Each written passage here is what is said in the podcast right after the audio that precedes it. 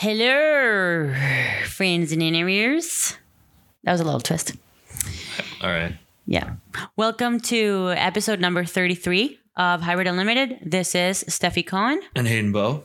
Today we sit down with Francesco Catalano, which is our head nutrition coach at Hybrid Performance Method, and Ian Kaplan, who is our COO and resident brain whatever that means. and today we have the privilege of sitting down with Dr. Eric Helms. Dr. Helms has been a coach and a meathead since the early 2000s. He is a professional bodybuilder and an author, as well as an impressive academic, having a master's in science, a master's in exercise science and a second master's in sports nutrition, as well as a PhD in strength and conditioning, where he wrote his thesis on RIR based RPE for individualization and autoregulation, which we'll talk about in detail during this podcast. Um, you can say this guy is pretty much a master of all trades. Perhaps one of the things I love the most about Eric is that he doesn't take himself too seriously. He's extremely relatable and approachable, and you can tell this guy is genuinely passionate about fitness and helping others. On this podcast, we talk about the difference between velocity based training, reps and reserve based RPE, and percentages, what it means to be evidence based, the importance of having a client centered approach to coaching, and integrity in the fitness industry when it comes to monetizing in the space. This podcast is brought to you brought to you by Go Strong Equipment you guys know we always give it to you straight, and we give it to you straight when we talk about our sponsors too. We never endorse anything that we don't wholeheartedly believe in, and we wholeheartedly believe that Go Strong equipment is the best stuff out there. So if you're interested in getting any sort of powerlifting or strength related equipment, if you want to get something custom made, if you want to have custom colors, you want to have your logo on it, you want to have your big dumb face on it, whatever you want, these guys can do it for you. So check them out. They're at Go Strong Equipment on Instagram, and they're uh, go www.gostrongequipment.com. Hey, uh, you guys are going to want to take your pen and papers out for this one because this one's full of incredible, incredible uh, knowledge and and information. So get your pen and papers ready, uh, drink your coffee, and pay attention because this is a good one. So sit back and enjoy the podcast. What's up, Eric? Welcome to Hybrid Unlimited. How are you?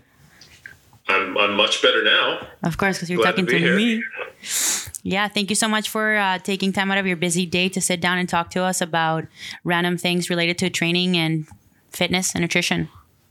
That's what my career is. What being um, online, talking about random things. So I'm, I'm, good to go. Reps and sets, right? Reps and sets and proteins and carbs and all the macrons. That's right. the only things in life that matters. Let's be real.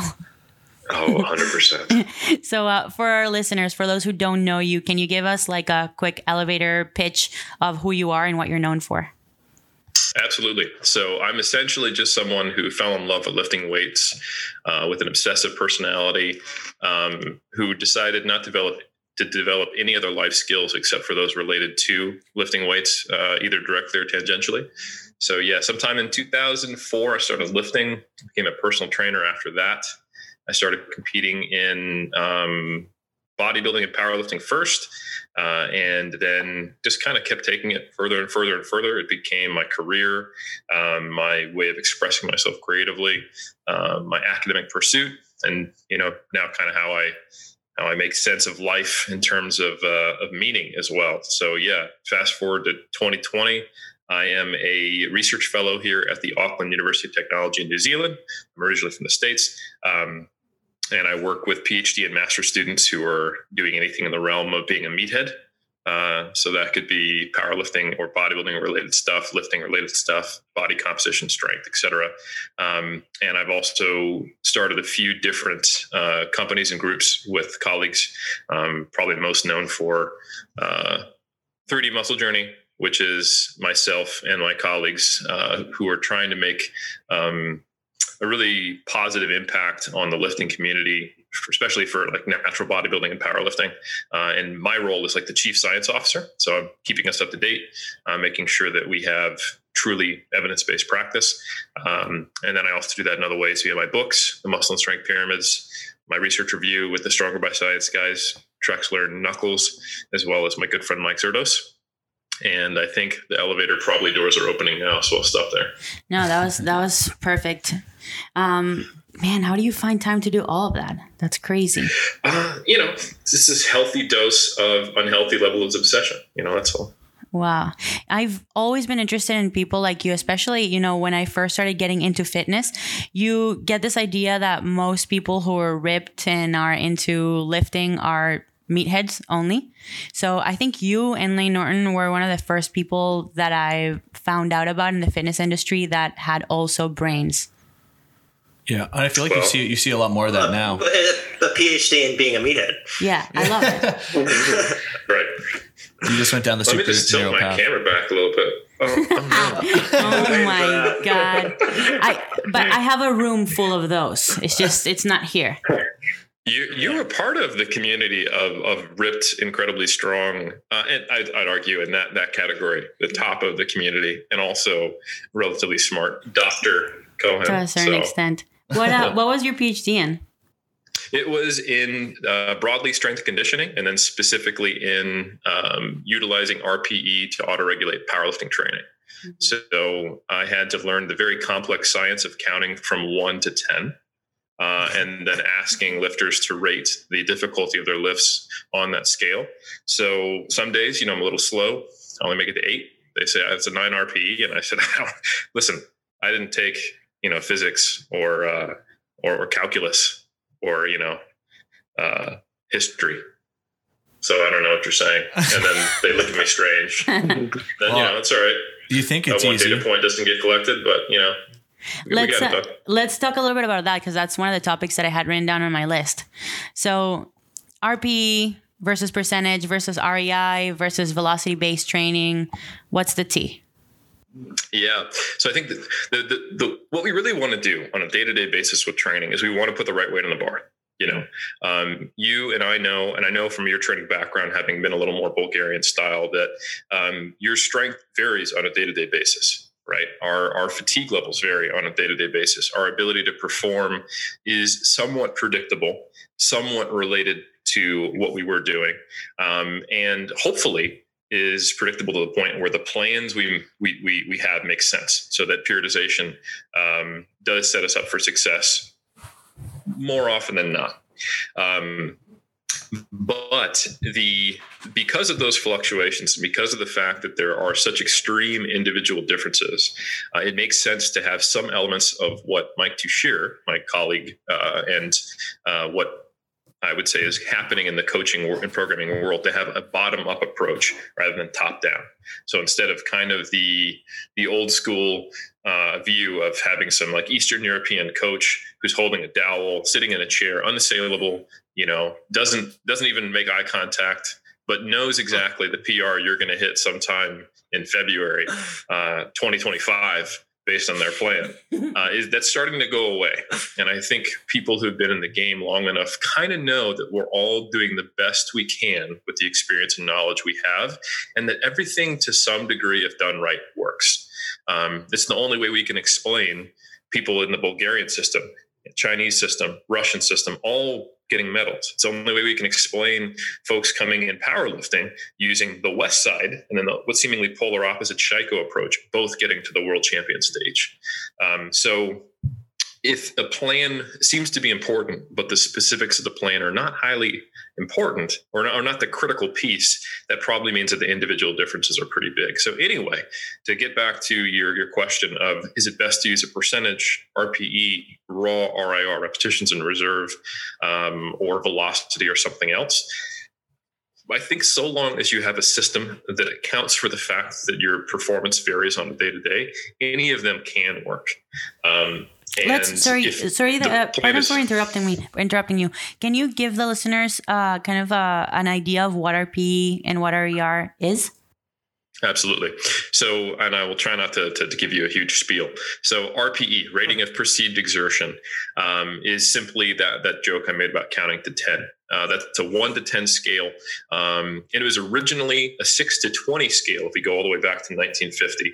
Um, and uh, we look at the Borg RPE scale. Anyone who's taken maybe a, even a bachelor's level exercise science class might have been exposed to this. And if they've done their master's or assisted on any project, they've probably used the scale after some type of exercise intervention. The reason why it was originally six to 20, it was meant to loosely correlate with heart rate. So six with 60, 20 with 200, right? Um, and because it was primarily used in, in endurance or uh, graded exercise test types interventions, um, and, it, and it's been validated over time to show that the Borg RPE scale, six to 20, and then eventually in the 80s, he developed a more intuitive zero to 10 scale, um, does correlate really well with uh, physiological markers of intensity and experiences of, uh, of higher VO2 maxes or higher heart rate zones. That said, um, if you look at some of the research on using those Borg scales for um, resistance training, it can reflect the overall perceived exertion, but it's not as useful for prescribing intensity. So, for example, there's a number of studies where someone might have done, say, a six rep max, the most reps they could do with a load for six reps. And they go, yep, that was an eight. And anyone in the lifting game goes, how could that be an 8 You mm-hmm. can't do a seventh rep. There's nothing more you could have done with that load to make it harder.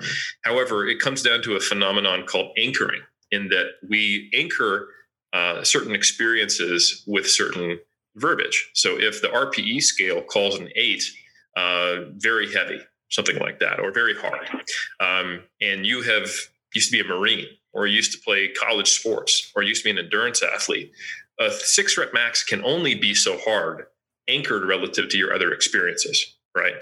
Um, so, uh, Mike Tuchscherer, who I mentioned earlier, um, planted that seed, uh, champion powerlifter in the IPF, forward thinking coach, pioneer of auto regulation and bottom up approaches in powerlifting. He says, you know what? What if we take that concept, but we anchor the different points in the scale with repetitions in reserve, proximity to failure, rather than these subjective descriptors. So the the RIR based RPE scale is repetitions and reserve based rating of perceived exertion. So instead of the Borg descriptors on the right of that table, maximal effort, high effort, very hard, light, moderate, etc. Um, you can tell I studied it before I came on this podcast. I nailed those perfectly. Um, now it's zero reps in reserve uh, one rep in reserve, two, three. So that a seven RPE means I think I could have done three more reps. An eight RPE means I think I could have done two more reps. A 10 is you put another kilo on that sucker and I would have got pinned. So that is the RPE scale, and it's using the lifter's uh, subjective ability to gauge how many more reps they could have done to modulate intensity. So instead of writing, I want you to do eight reps with 80% of 1RM, basing it off a pre-test you did at the beginning of the mesocycle of your 1RM, or an estimated 1RM off of a three rep max, um, you would say, hey, I want you to do eight reps at an 8 RPE. And the lifter goes, hmm, what do I think I could do for 10 reps? I'll choose that and I'll do eight reps with it. And then they rate the RPE afterwards and it tells them, oh, how, how close was that to my target? Do I need to adjust up or down based on the day and my perceived accuracy today? Would you suggest a system like that for both beginner, novice, and advanced lifters, or does it suit one type of you mean beginner, level? intermediate, and advanced? What did I say? Beginner, novice. Yeah, sorry. Yeah. Yeah. You know what I mean? Uh, or does it suit one sort of experience level better than others, in your opinion? Yeah, so there's actually some good research on this. So the, the, first time someone did study of how close to failure can you gauge accurately was in 2012. It's a group out of Sydney uh, led by Hackett and colleagues, and it was on bodybuilders. So bodybuilders have a lot of experience training to failure, and this is where uh, it looked really good. They actually compared it uh, with some reliability statistics with Borg RPE, and you could argue make, make the comparison that they were better at rating proximity to failure than they were at rating Borg RPE as a loading representation because they were rating these sets to failure on squats and bench at an eight to nine Borg RPE, but they were within a rep or two, uh, or sometimes less than one rep of accuracy with how close to failure do, think, do I think I am. Now, a competitive bodybuilder is not a novice or an intermediate. I'd argue they're, they're almost by definition advanced. Mm-hmm. Um, and I think lifting experience has been shown in a number of different studies to be correlated or predictive of RPE accuracy. And that certainly seems to be the case anecdotally in my experience coaching and in using it myself. Um, now, when we think of an RPE rating on Instagram, our first thought is the person who looks like they're going to die barely stands up in what would could roughly be approximated as a squat, mm-hmm. um, but more so looks like a cat taking a shit, nearly dying, and somehow getting up and racking a bar uh, while turning the color of a tomato.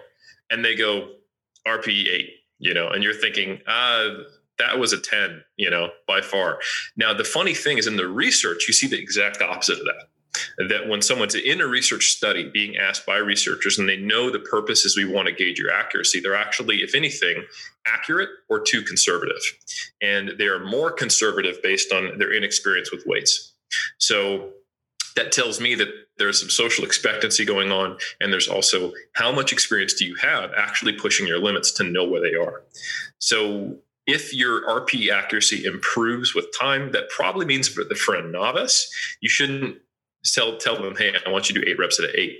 You tell them, hey, I want you to do eight reps at eighty percent.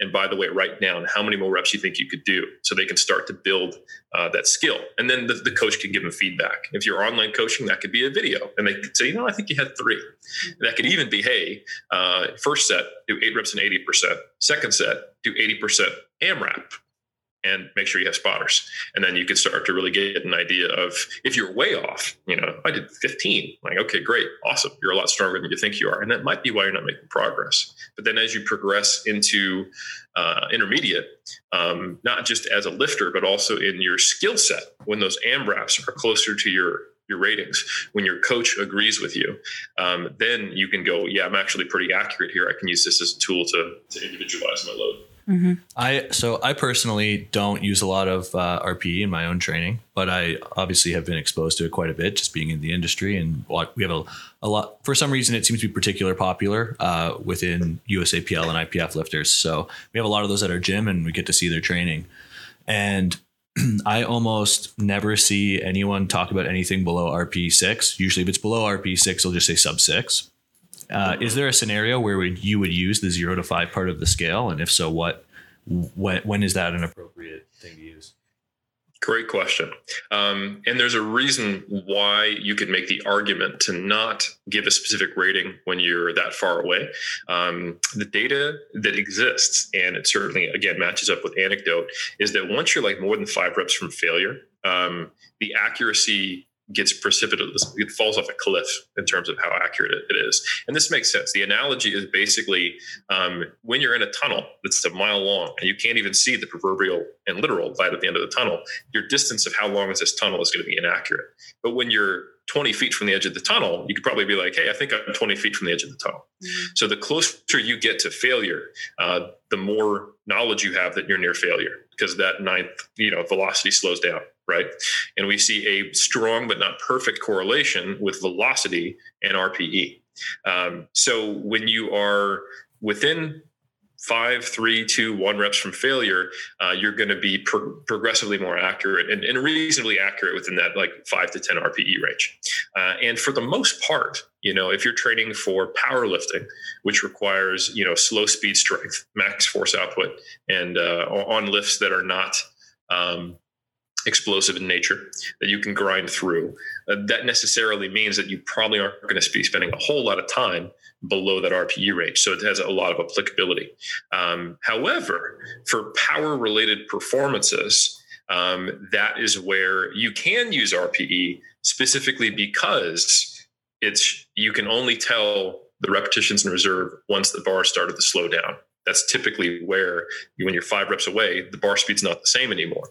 So I almost use the inverse of it. So if you look at the RPE scale we published, um, at the five and six RPE, it gives you like a range of reps, and below that there is uh, like basically easy and really easy is essentially the subjective descriptors. So if I want to give someone power based training uh, and I want to auto regulate it, I want them to not be able to gauge how far from failure they are right? If they can tell I've only got five reps left, that's not power training because it, it moves slow enough that you're at the end of the tunnel. So you can tell someone, hey, if we're trying to do like I don't know, clean pulls. I wouldn't use it for for the main Olympic lifts. I think those are way too technically demanding. You know, you could miss seven RPE snatch just because you got a little forward. You know, um, so the, the the utility is normally in power based but non highly technical technical movements like a hex bar jump deadlift, a uh, jump squat, Smith bar like chest chest throw, something like that, where you're like ballistic weight training. I think you could use it, and you want to keep the RPE uh, low enough. You know, I would. I don't know if I if I would actually use the RPE scale. I'd probably tell them um, do reps until you perceive that the bar bar speed has started to slow down at all, and then cut it off there. So I want you to maintain a high velocity.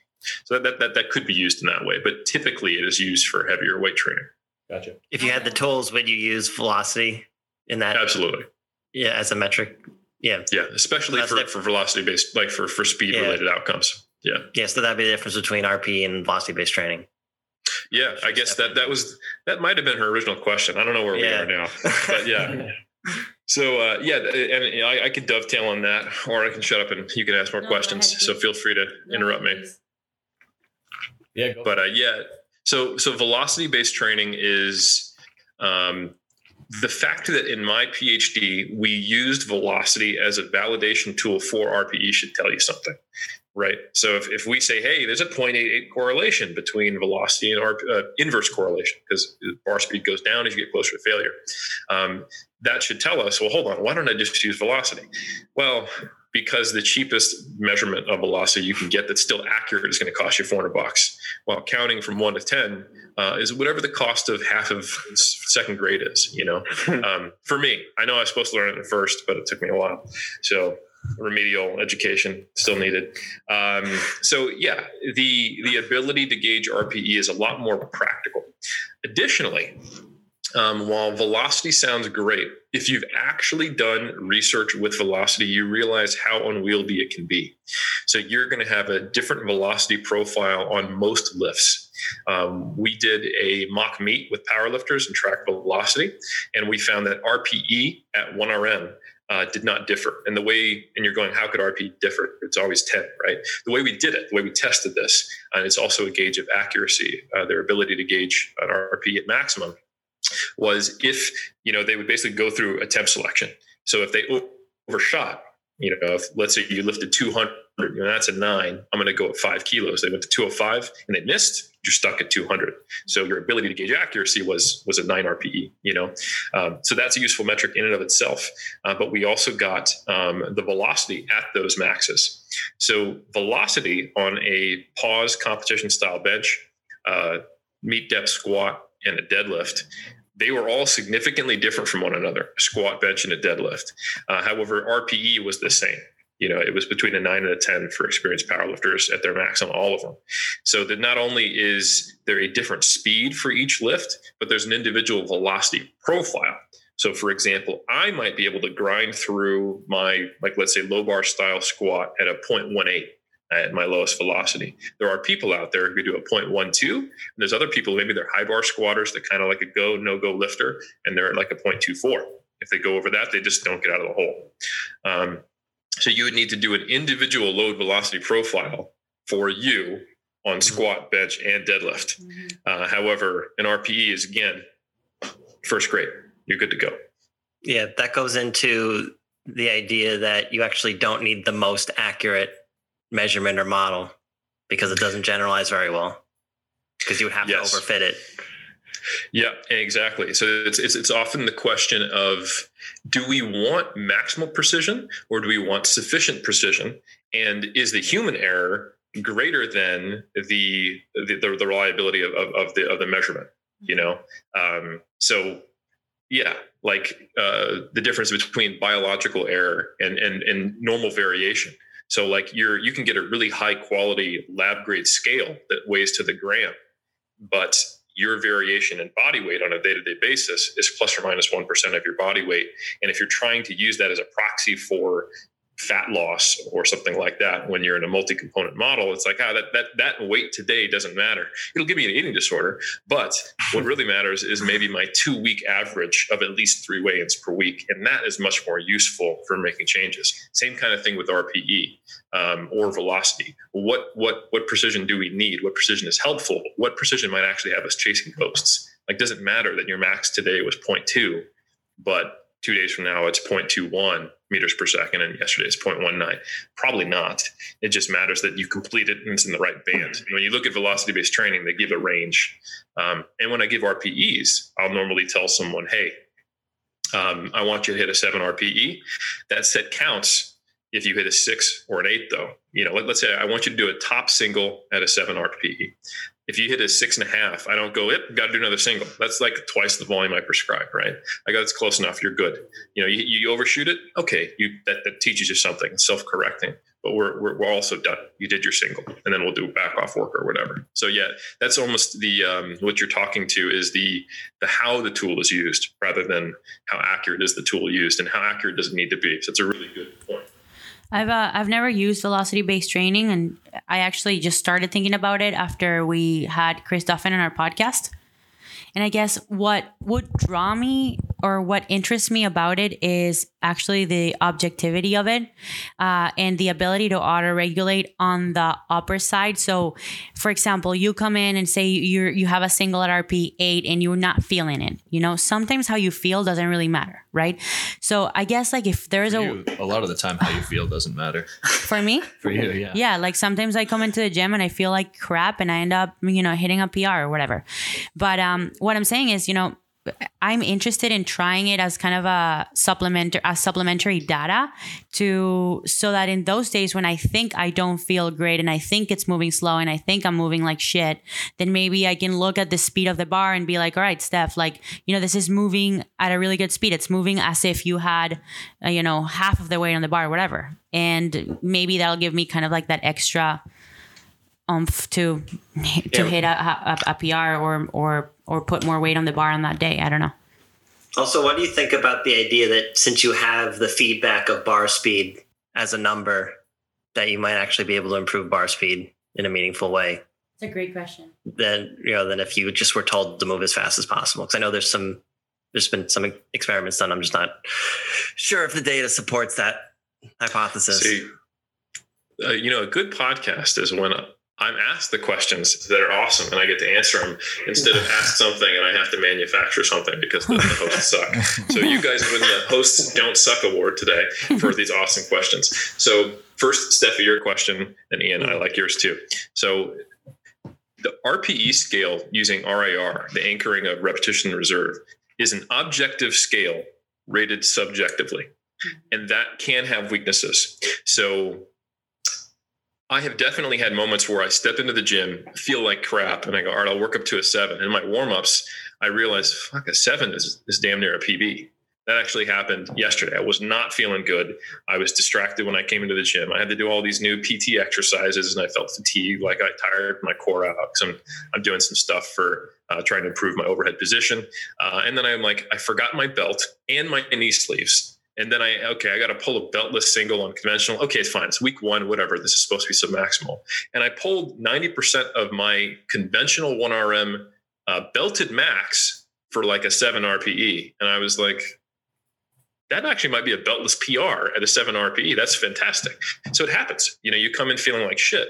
But if you can be honest with this subjectively rated objective scale, then you should still be able to get the same benefits of, say, velocity. Mm-hmm. However, that's a big if because you're the one who rates the RPE. Uh, you're the one who may not even put that weight on the bar because you're using RPE on your warmups, which might feel shitty. However, if you were to look or actually get a velocity metric, that might give you the data or the perception, I should say, to, to push a little higher and to move the bar. Um, to be able to see that the bar is moving fast, so you keep keep moving the weight up. So I think um, there are things you can do to make an RPE a little more objective. You can video your lifts and then not rate the RPE until you see the video. Um, you can do what I do, which is called using the the barbometer, which is my wife's name is Barb. So I ask her, "Hey, honey, did you see that lift?" And most of the time she goes, I'm trying to train over here, not watch you lift. And I go, yeah, but did you see it? She said, yeah, I saw it. And I go, what do you, what do you think, think of that RPE? And she'll tell me some number. And then I, I just tend to know that she is a little more accurate at ga- gauging my RPE than I am. Um, she but she almost always says my first thought, and then I modify it and I create some some denial that either makes me stronger or weaker on the day, depending on whether I want to push or whether I feel like crap and I'm scared of hurting my back or whatever. So velocity gets around all that because 0.23 is 0.23 you know? So i do think that is a benefit. Mm-hmm. now to, to transition ian to your question i don't know if you if he's there for you guys but he's there for me. That's why i'm pointing. Um, mm-hmm. there was a cool study that came out where they compared rpe to velocity. Um, it had a really long title. In my brain it's the velocity wars uh, sorry the autoregulation wars study um, which uh, probably is not the name of the actual study. In fact, I guarantee it's not. And the gains were actually substantially, I should say, significantly higher in the group using velocity. Now, one of the things that velocity does that could be seen as a feature or a bug, depending on, on how you see it, is it's actually really difficult to get a fair comparison, quote unquote, between RPE and velocity. While they're both doing the same thing, one gives you biofeedback that can be inherently motivating, and the other just auto regulates your load. Um, because you don't really like, oh, seven, I'm going to see if I can get a better seven than his seven. Like that, it doesn't work like that. So this is a study on team sport athletes, probably training together, probably in the lab together, probably knowing what specific velocity targets are. Mm-hmm. And the velocity tells you how well you did. So it gamifies it inherently. It can make you strive to move that bar faster. And indeed, there is data. Uh, there was a study that came out way back in the day where maximal intent to, to, to accelerate the bar on a bench press study resulted in almost twice the bench press strength gains compared to just lifting. So there's that study which would which indicate that, um, and then this study where RPE was beat out by velocity. Don't get me wrong; they both created strength gain. So it's not like we're, we're I'm not trying to sell like a magic ebook or anything yeah. like that. Um, both work, both are great, but there there may be that gamification process, especially among um, situations, social environments that where that would prove to enhance performance. Um, so AUT Millennium is the campus where we do our sports sciencey stuff. And it is technically not a campus. It's actually our national training facility for high performance sport in New Zealand.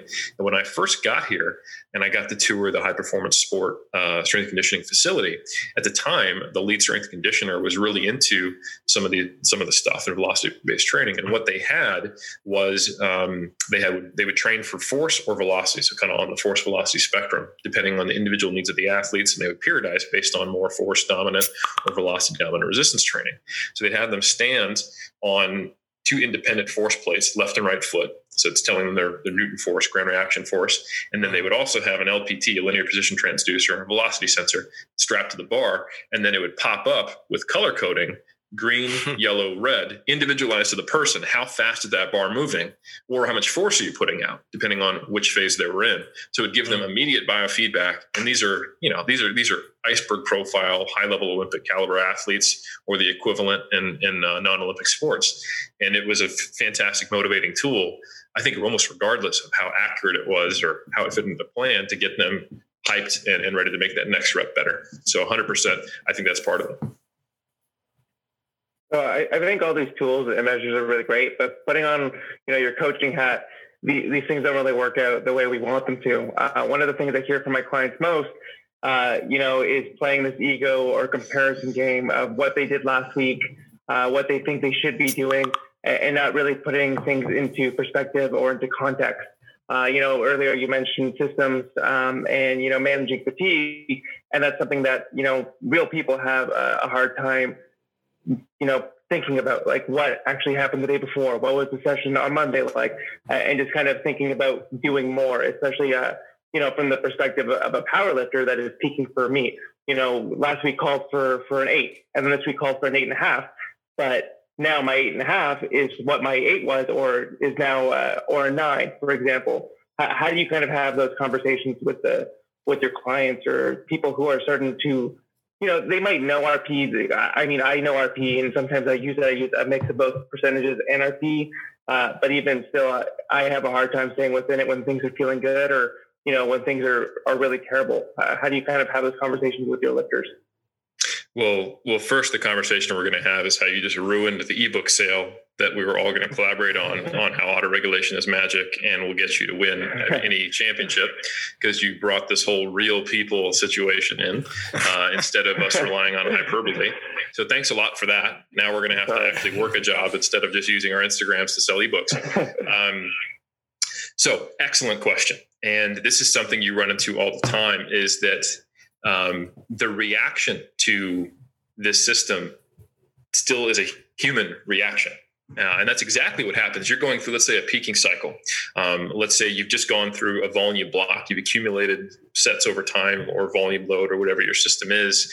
Uh, and then you're, now you're transitioning to intensity. You're still carrying lingering fatigue. And now you're doing these heavy singles in a fatigued state. Um, and the goal is once you actually taper to perform well on game day. Um, but you may feel like either death to perform at the expected amount uh, or if it's auto regulated, you might find your performance is even more variable right now because of that fatigue. That's still going to get in your head. You know, exactly the scenario you gave that eight and a half is now what it was an eight. Like that's that's not good, right? I'm getting weaker for my meet. That gets in your head. I think that's something, regardless of the approach you use, whether you grind out a single that's supposed to be your opener a week out and you know that's 91% or whatever your, your third attempt is, is targeted to be that gets in your head. Just like hitting a single at a seven or a seven and a half will uh, in the same way. So i think the the tool of autoregulation doesn't change the reality that these fluctuations in performance still get in our head as lifters. Um, so i think what autoregulation does do, if we were to say, okay, well, what's better, A or B, you know, a top down approach or bottom up, is that embedded into the philosophy of the bottom up autoregulated approach is that's expected. We know that's supposed to happen. It's not, oh, I was supposed to hit a triple at 90% and I hit it, but I nearly died. Something's wrong. Now it's saying, hey, hit a triple at a nine. And we understand by the fact that we're using a nine instead of 90%, that I can't perfectly predict your performance.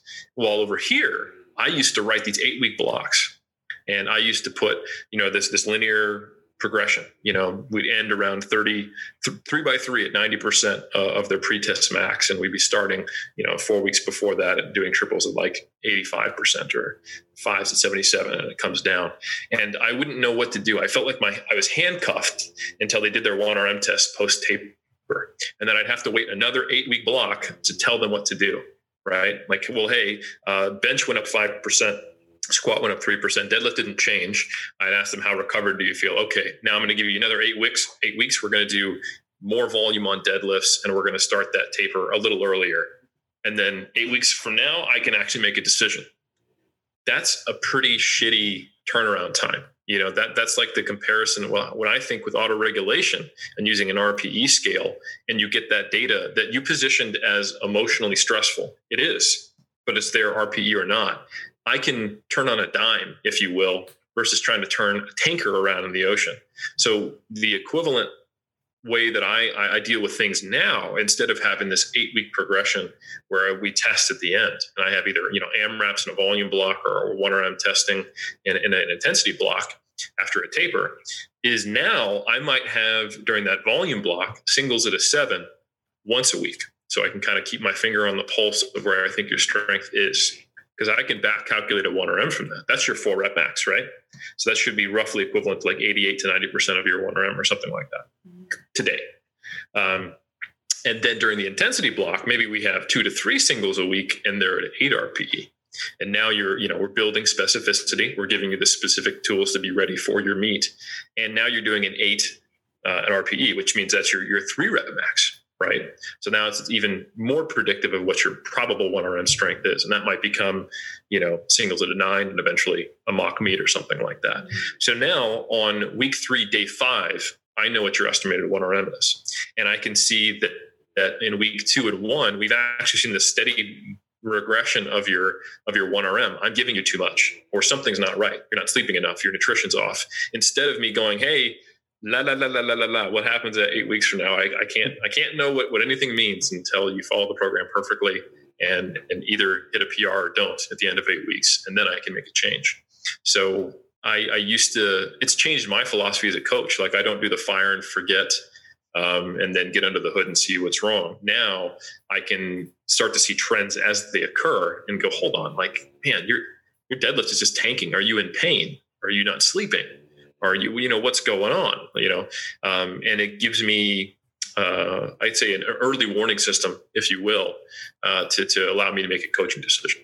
So I think I don't know if I directly answered your question, but I changed it so I could sound smart and make RPE still good. So hopefully that helps. Yeah, no, uh, you already alluded to it more towards the end because I work with clients mostly in the nutrition realm, um, but hearing uh, for my clients working with other training programs or coaches, that's something they don't really touch on. That under the hood, what what's actually going on?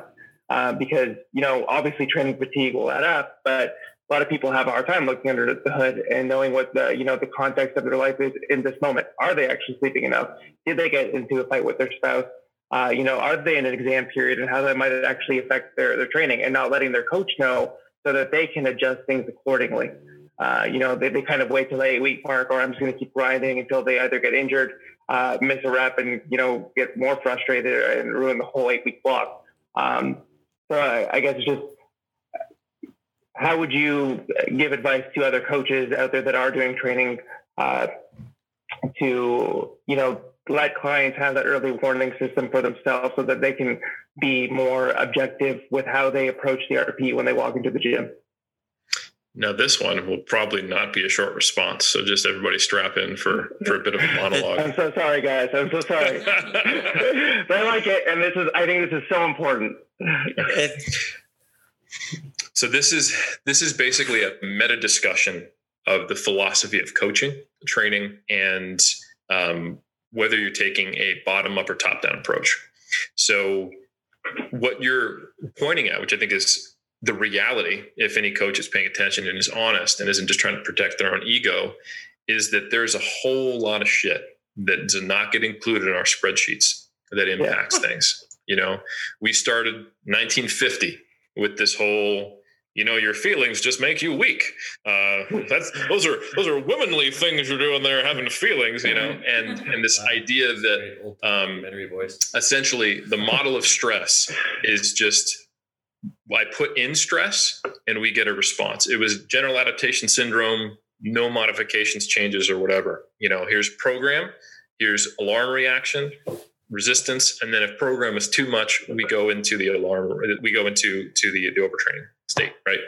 Uh, eventually that became a little more nuanced and we said well hold on training doesn't just produce an adaptation or too much it does both simultaneously it's the fitness and fatigue model that two factor model and it is some relationship between those two that predicts performance getting closer now, but we're not there yet. Now we have the biopsychosocial model, and we understand that, yeah, the fitness fatigue model is true, that two factor model. But guess what? It goes along with the background noise of did you get stuck in traffic? Are you going through a divorce? How often does your cat throw up on Saturdays? You know, a lot. Bucky will just incessantly cleans. And I swear to God, when he has a liquidy throw up, he thinks he needs to run away from it. And then it gets all over the house. So then I go through our entire roll of toilet paper trying to clean this up. And then we run out of toilet paper early. And my wife says, Why didn't you use the paper towels? And I went, I don't know. But she's like, Well, now I'm stuck on the toilet. You need to go get some toilet paper. And here I am trying to deadlift. So you see what I'm saying is that there's a lot more that goes into it um, eh, than, than simply what we what we put in as coaches. So that means that this top-down approach is inherently flawed. That that kind of old Eastern European, you know, stick-holding coach who knows what you did February 2025 to bring it full circle to what I said before. So not only is auto-regulation an important aspect of training, programming, periodization, but your philosophy as a coach now has to get up to date as well which means you need to have essentially an understanding of human behavior. You need to understand self determination theory. Now, all of a sudden, you're no longer the captain of the ship.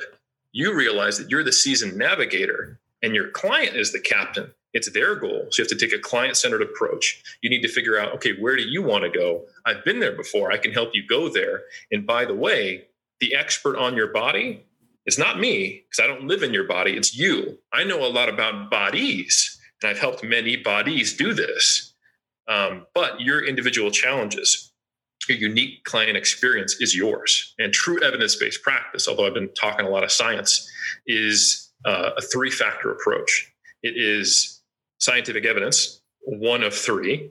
It is individual client prefer- uh, preferences, needs, and individuality, and then my experience. And then the trifecta is evidence based practice. So I think that top down approach typically comes from just one of these two. My experiences say, say to do this. I'm the guru. This has worked for my other athletes. And if it doesn't work for you, something's wrong with you or you're not adhering.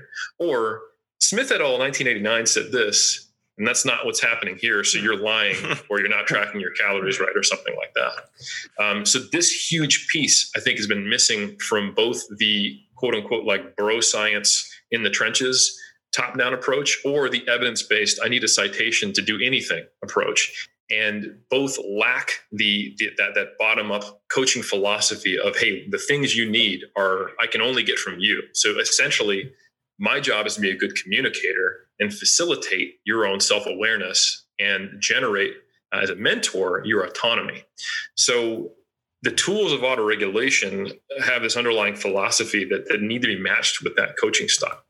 Um, so, that means that it's not just about RPE. That's basically just kind of us. We've opened Pandora's box this much. If we really want to think about load management, fatigue management, nutrition, all those things, whew, there's tools in each one of those little buckets of how we can uh, get more information from the individual and take a bottom up approach, an emerging strategy from what is occurring on a regular basis. Another example, like like here's, I'll just give a little framework of what could work for just training, and then we'll we'll add in other stuff later. Let's say I give you uh, RPE based loading selection and I have a fixed amount of volume that I'm going to have you do, number of sets. But at the end of the mesocycle, I give you a questionnaire of five questions. I ask you, are your stress levels higher than normal? Uh, is your sleep quality worse or, or, or, normal, worse, worse than normal? Excuse me. Are your aches and pains worse than normal? Is your motivation to train worse than normal? And then looking at your, your data, have you actually regressed in terms of these auto-regulated loads? Um, and if the answer is yes to two or more, okay, the training stress balance is off, right? Additionally, I've gotten a session RPE. This is using the Borg RPE scale, but you apply it 15 minutes and you're done training to the whole session. And then I get, uh, I can multiply that by number of sets or session duration, or just use it raw, whatever I think is most accurate. And then I can look at your average session RPE over the course of the mesocycle. And that gives me a an arbitrary value of, of, training load. This kind of represents volume. And if I know that it was at 84, we'll just make some number up on average, and you regressed and you said yes to two or more of those answers, and you didn't really make objective progress and you subjectively feel beat up, okay, I need to change something. And that tells me that that level of training load was too much to produce too much stress and not progress. So, next training block, I'm going to try to dial that back to somewhere in the 70s going to make some changes. And then hopefully we see not only progress, but at the end, you're not saying yes to two or more questions. And those, you know, I might have put a deload in there. And then perhaps every two or three blocks, we're saying yes to two or more questions. And that's fine because we're pushing overload, right? So now all of a sudden, the concept of auto regulation and the underlying philosophy of taking a client led bottom up approach is now transposed into load management, mesocycle to mesocycle, and on an individual day and now we've got a system. But it's not just do I do you use 80% or an 8 RPE at 8, you know. So and that can be applied to nutrition, sleep, anything, you know, so long as you can create a systematic approach um, that can pay respect to your plan, but also pay respect to the biopsychosocial model. I think you're doing something great. And it's just a question of how do you get that data? And it doesn't need to be these objective systems. So, for example, I get most of my data from our, my clients, and we do also at 3D Muscle Journey, which you can find at 3dmusclejourney.com. Um, we have the plug. I don't know what you're talking about. Um, what, what, our clients do is they will give us a video report. So we work with a lot of contest prep bodybuilders, and they're a highly motivated population experience of contest prep is basically trying to ignore the fact that you're dying. Um, so while it's useful that you are ignoring the fact that you're dying, because in the end, you need to not die and get on stage and flex and look happy while everything inside of you is dying, but you look amazing. Um, but we need to know the degree to which you are actually dying. So if I can get a video report from you where it just looks just like this, but instead of me looking bright, chipper, attractive, crisp, as we talked about with my my, my new video and my, my audio. If I kind of looked like something approximating this, and I'm like, Coach, I'm good. Like this is great. You know, I crushed I crushed the training. You know, I'm getting I'm getting a solid four hours of sleep like I'm expecting to get at this stage of contest prep. We can see the disconnect between what they are stating and then what they look like. We can get their tone, all those aspects of human communication, which are not uh, not contextualized in text, which is why we moved from just having typed messages to ideally getting video messages or voice recordings if someone's who doesn't have the bandwidth in their country location or or just it's not feasible. Um, so we like to really kind of leverage all of our tools to get the best take on where our person is in a more holistic sense so we can make these decisions and we do things like all right we do need to push your calories lower uh, or we need to push energy expenditure higher what's the path of least resistance right now? And often the, the thing is about this coaching stance is that the client needs to buy into it as well. I can go i'm using a client-led approach but if i don't communicate that to you very well you might still be thinking you're you're magic man. You're mr guru on the pedestal. So I, I run into it all the time where i'll be like hey like in your life with what you got going on now your individual situation do you think it'd be easier to cut from fat carbs or do more cardio? And they go whatever you think is best coach I know you know everything. And I'm like, oh, fuck. A, that's a lot of pressure. B, it's false. And C, the best answer is actually what I fucking asked you the first time. Like, what would put less stress on the whole system? Mm-hmm. So it's important to really be able to communicate with uh, your clients what you're doing. So when we first set up an athlete at 3DMJ, again, at 3dmuscle.com. Um, I'll stop Nobody's going to see that. Please, please don't. I know. I, am just having fun. You, you, can edit that out. Um, so you're a competitor. I'm going to edit it out the entire podcast. I love it. It's just no, we'll put, a, hybrid over put a hybrid logo yeah. over it every time. I think it should be in your voice too. So it's like, which you can find at hybrid performance method. so anyway so what we do is we try to we send them a, like an initial startup kind of email and we skype with them first and we send them a documentation about like how we like to teach our clients to communicate what the reporting system is going to be and our stance. So we directly say to them like hey all the information we need you got it. Your goals they're yours. I'm not going to tell you what you should be doing or, or, or what you want to get to.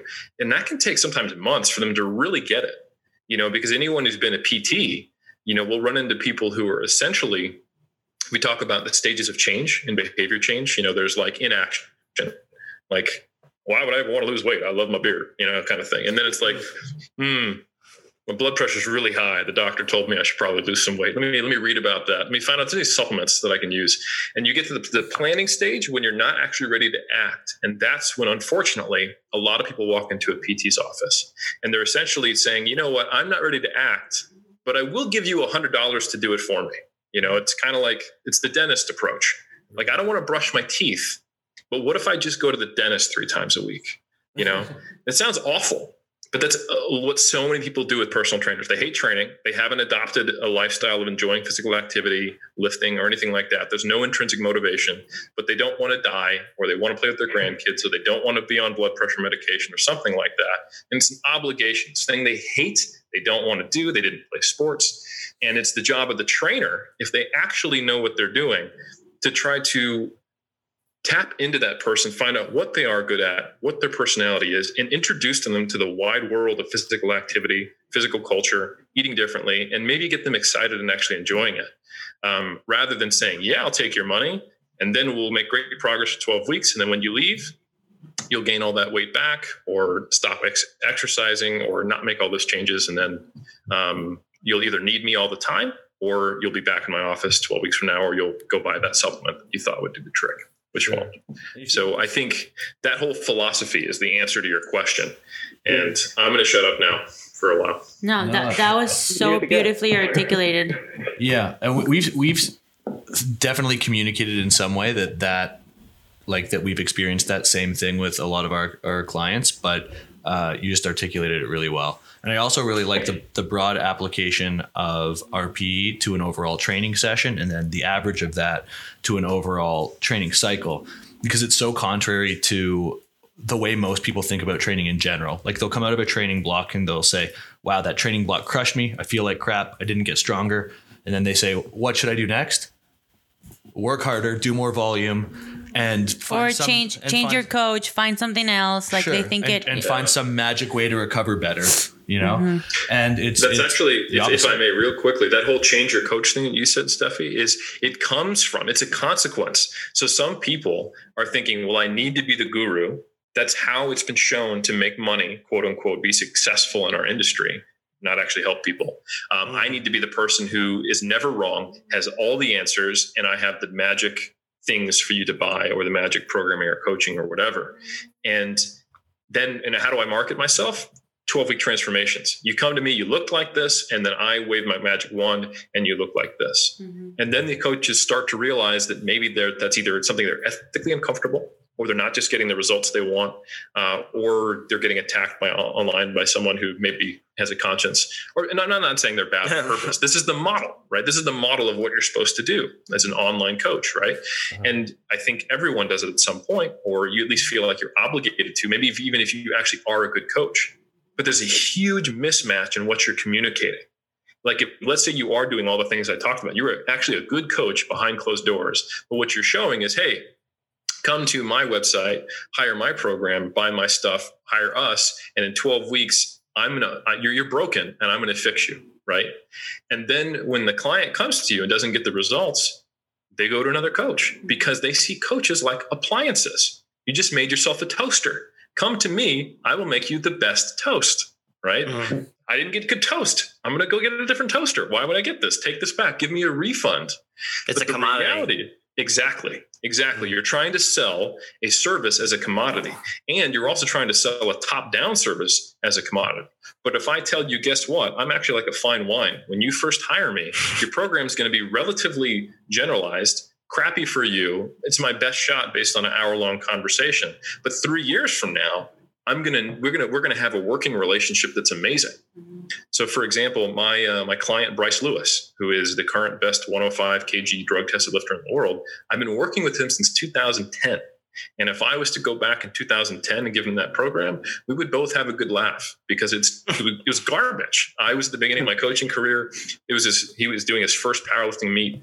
Um, and I had not been working with him. But now, um, like we Skyped last night, and I talked about, hey, what worked in this block, what didn't, what do you what do you think where we need to go? Like we're in a holding pattern here because COVID is extending when when worlds might be. Now we're going to have to peak for worlds and nationals within a month of each other. How are we going to do this? Mhm. It's this collaborative process. I know how long he takes to peak on different lifts. I know what movements patterns uh, he seems to get good transfer to his main lifts, et cetera, et cetera, et cetera. So there's what we actually need to communicate to people is not what the fitness industry tells us to put on our social media. And then when we try to do a good job by doing coaching right, but also doing quote unquote marketing right, then we get these clients who come to us with really poor expectations. They expect us to fix them. And we can't because they can only fix themselves. And they don't want to hear that message. They want a refund and they go get another toaster.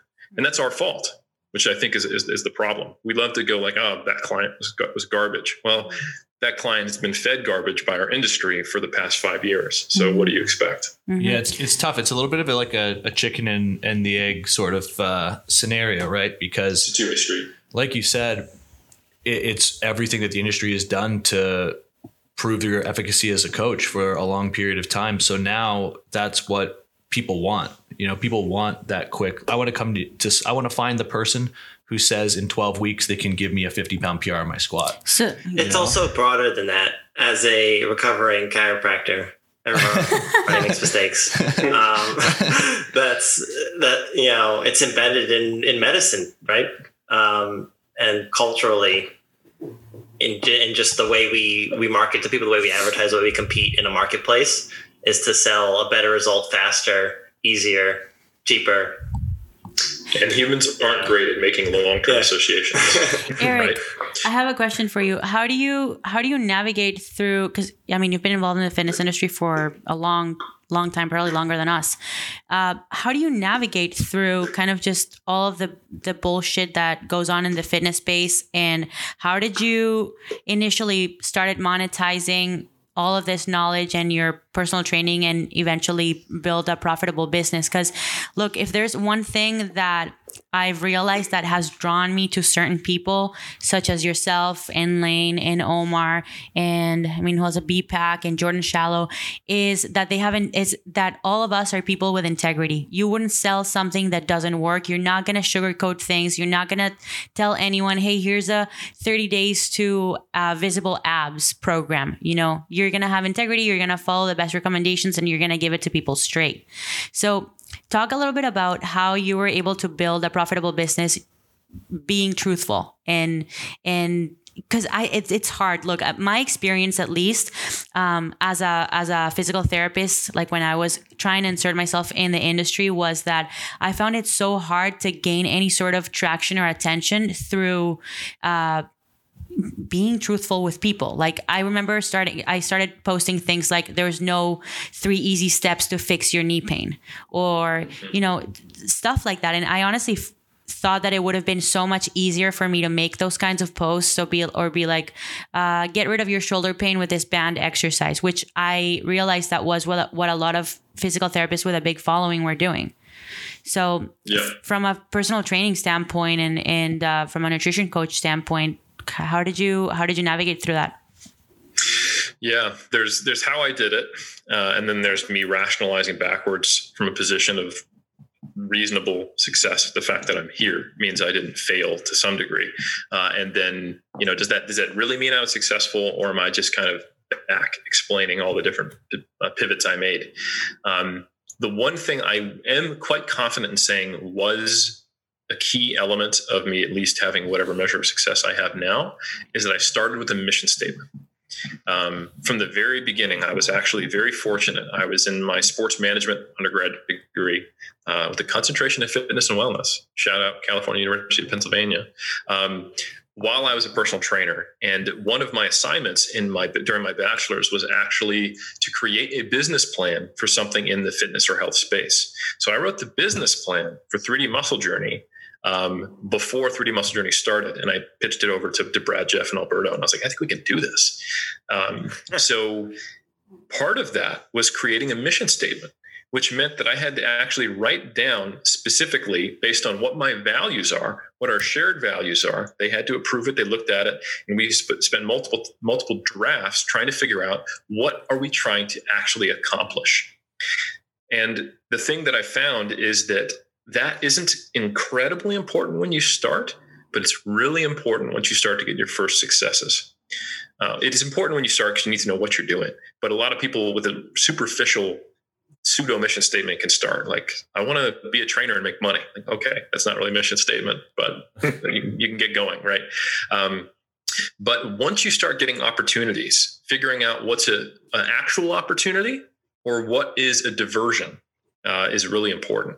So, you know, if if if you're Mike Chang and you have a strong mission statement, maybe you don't say yes to six pack shortcuts because now you're known as the guy who sold six pack shortcuts. And what are you going to do in the industry? You better go sell real estate or something. Um, maybe he's doing great. I don't know. Um, so if your goal is just to make money for a temporary period and not have a career and need to find out some somewhere else to go, that's fine. But what I've seen now over the time course, I think Instagram's a really useful one.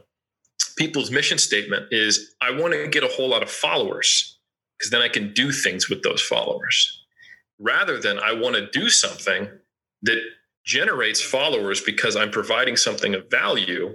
And then I'm going to have a high level of engagement and I'm going to be able to interact with and engage with that, that group. So, for example, I have done a number of things that, that have resulted in, in, in me selling things and having affiliates, right?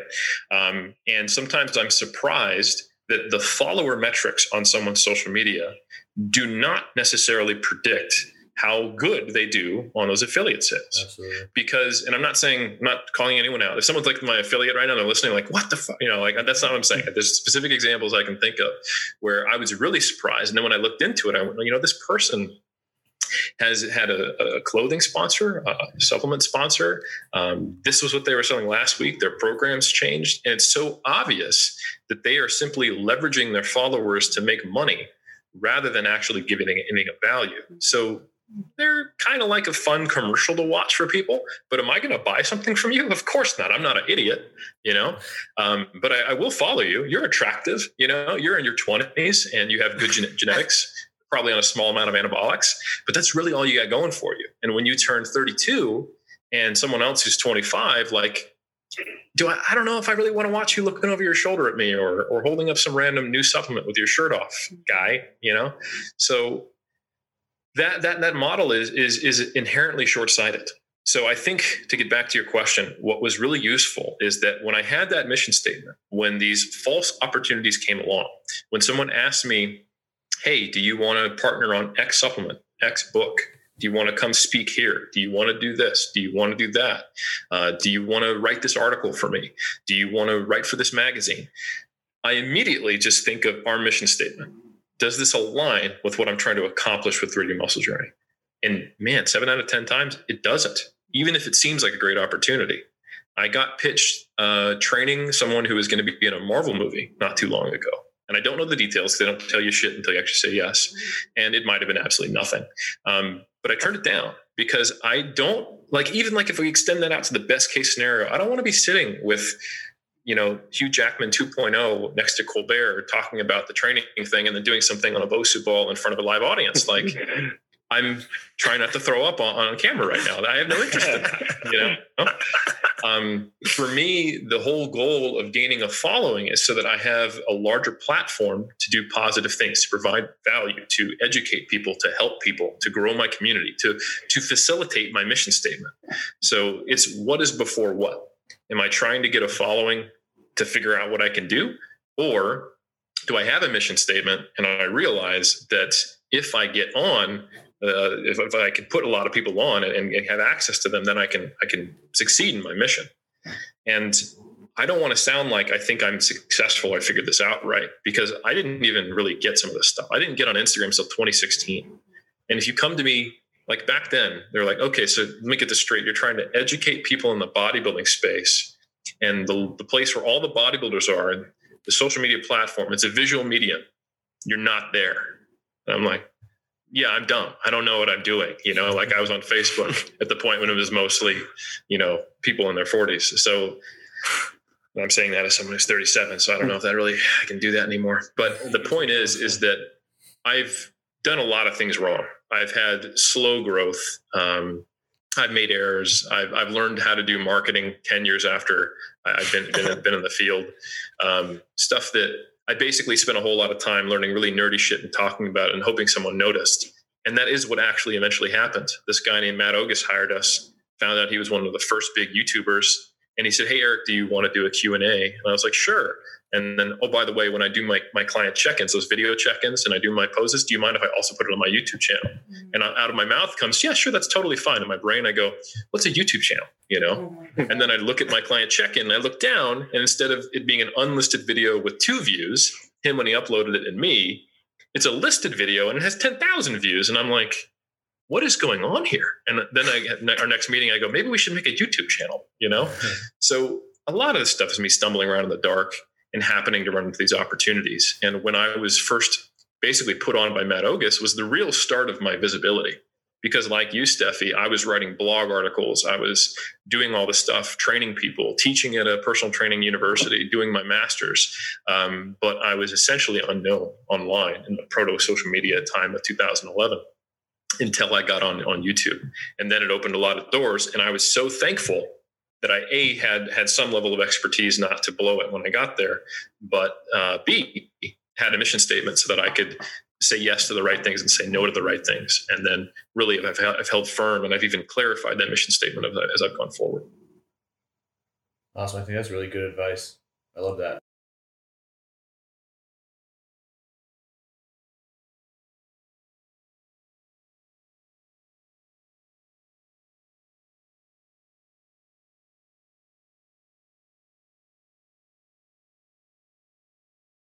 Absolutely. That's great. And understanding how your your decisions at the beginning will impact your business and your and your uh, image in the future. Yeah, the six pack shortcuts thing is a great great example. Actually, you know, we all know who that guy is. We've definitely yeah. all seen that on YouTube. Uh, you know, it's all it was on the homepage for like five years straight. yeah. Everybody was doing those towel rows, working up a real sweat. Yeah, that's right. Yeah. yeah, yeah. It's but it's also about you know choosing what you do with your time. You know, not just your yes. image, right? Is this does this serve my mission?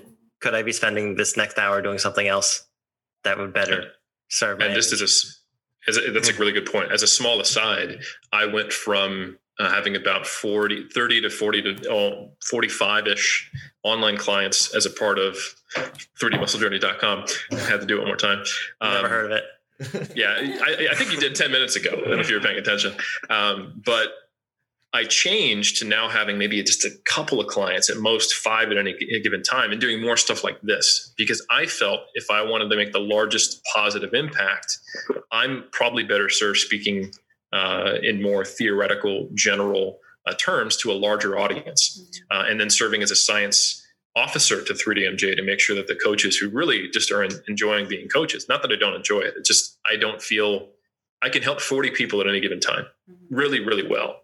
Uh, but I think the net benefit of what I can do if I'm reaching a larger number than that, uh, doing things like podcasts, writing books, etc. If I have those skills, which I've spent a stupid amount of time, you know, getting really good at counting to 10, then why not, uh, you know, leverage it in that manner? So I, exactly, uh, as, as things evolve, as you evolve, as, as you find you've painted yourself into a corner, um, you, you might decide to change things. And I think you need to be open to that as well. Yeah. I can relate to that a, a lot. It's kind of why I chose my, my career path and didn't even take my licensure exam as a PT because yeah i got into it wanting to help people but then i was like okay how many people can i can i actually help being a pt eight people a day 12 people a day versus building an audience and actually speaking about i'm passionate about and potentially helping hundreds of thousands of people. So i can relate to that. Hey so we're coming on the uh, an hour and a half mark and i don't want to take too much of your time. We, we did want to talk about nutrition but i think i think we need to do a round two. Yeah we might have to bring you back for a round two for that one. Yeah. Can i ask one last question before we let him go? Absolutely yeah. All right. Uh, so, you know, I've been following you since the Matt Ogus days. You know, I watched the, the video of the Q and A of you eating a froyo right before the video as a, you know, as a, a, moment to reminisce on where this all started. But you know, you've been kind of one of the pioneers for nutrition coaching online. Um, and one of the things that Stefi used words to describe you was integrity, um, which I totally respect and why, you know, I've been kind of in your shadow or trying to be in your shadow for a very long time. Um, but one of the things that you've done over the years is kind of move away from, you know, this metric-based you know, IFYM macro counting is the end all be all, to solve everything, um, to more of a behavior, social, psychokinetic, uh, you know, view on nutrition, um, which has been amazing. You know, I, I truly respect that. Um, but my question is like, what has been the backlash from, you know, the other nutrition coaches online? Because you've kind of taken away you know, their easy peasy, you know, money maker. Here's your your custom macronutrient profile, or here's your meal plan. What, what is it? What has that been like from you? I don't think that's a question that people really asked or, you know, even thought of the the backlash, the resistance you got from the industry itself. That ever come up, or have you thought about that?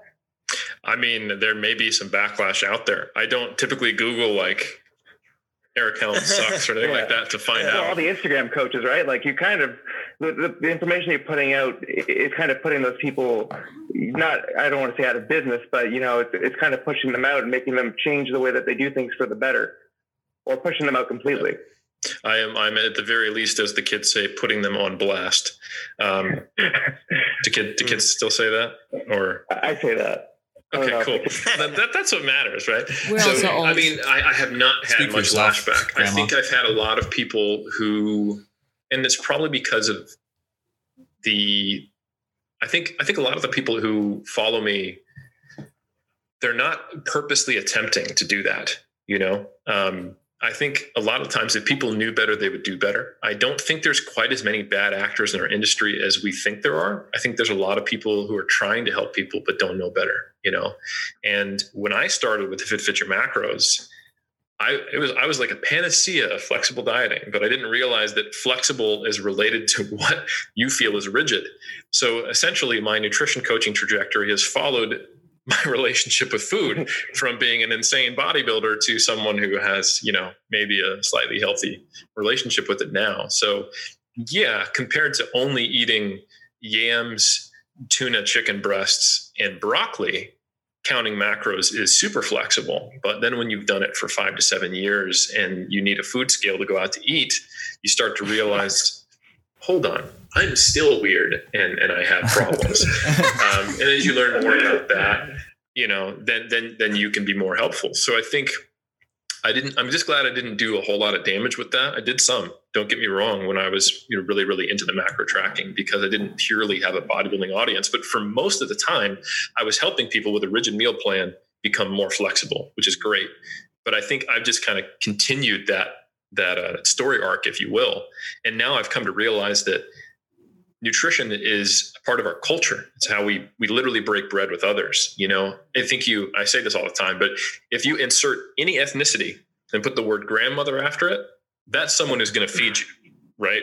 Whether that's Italian, anything, literally, like like Mexican, you know, Russian, whatever. That's someone who who's going to feed you. That that's the way we connect. It is a part of family holidays, everything. So when you start messing with people's nutrition, you're messing with their life. And I think that's just something I want to help people understand. Mm-hmm. Um, and again, if they're on a strict, crazy, clean eating meal plan, you go to fit your macros. It's a nice step in the right direction. But I think just understanding it more. So I haven't experienced much backlash. The friction I've experienced has largely come from coaches who feel like you took away their tool, right? Mm-hmm. I knew what I was doing. And now this guy I've been following, this this educator of coaches, just told me that tool's actually giving people eating disorders and, and causing problems. And that's not really what I'm saying. It's much more nuanced than that. And there still is a role for tracking macros. Don't get me wrong. There are times I, I still do it with many clients all the time, and I recommend it for certain specific uh, goals. Um, but when you tell someone who feels they have confidence, has a working system, is getting their clients uh, outcomes that, that are that are, they are ostensibly what they desire oh, by the way, you're also really causing other potential issues, and that doesn't work the way you think it works, that's like having the bottom drop out from underneath you. That's your whole coaching paradigm. If you, that's the primary thing you do. So I've tried, and I, I think this might be why I haven't gotten much flashback to not just be the, the whack a mole myth buster. Like, guess what? If Mr. Macro's bad, see you next time. You know, I've also again, and here's what you do. You know, um, so hopefully, I've been I've been providing tools, not just taking them away. Mm-hmm.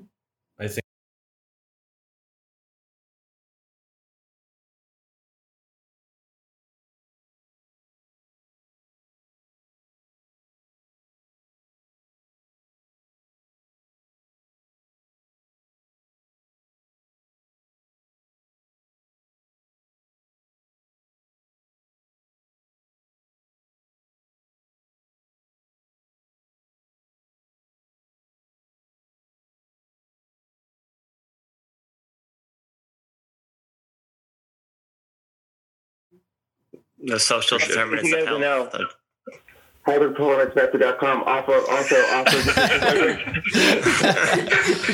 oh my god! Uh, yeah, that's awesome, and I think that's a great place to put a pin in the discussion, and we'll save the rest of the nutrition talk for uh, round two. Yeah, Eric, I feel so grateful and so lucky to to know you and to be able to bring you onto this podcast. I think that what you guys are you and your guys are doing over at 3DMJ is absolutely fantastic and you're you are impacting the lives of many many people in a in a positive way and you're and you're pioneering not only pioneering things but like making science easy to understand and allowing people to be able to apply these you know comp- more complex topics to their lives. And it's it's amazing. So well, I, I I heard you you mentioned some company. You started with a number. Might have been a four. Where where can people find you guys at you can find us at 3dmusclejourney.com. That is the number three, the letter D, followed by muscle journey. We should start a higher dimensional muscle journey. yeah. Yeah. Like a, like 11 dimensions of muscles. yeah. If we, if we really want to get into yeah, the like, realm. Yeah. Thank like you so much. The, the number of, yeah, it's, it's, it's 3D muscle journey, but only if it's in that quantum state. Other times yeah. it's like something else. And where yeah. can they find you personally? Uh, personally, yeah, you can follow me at Helms3DMJ on Instagram.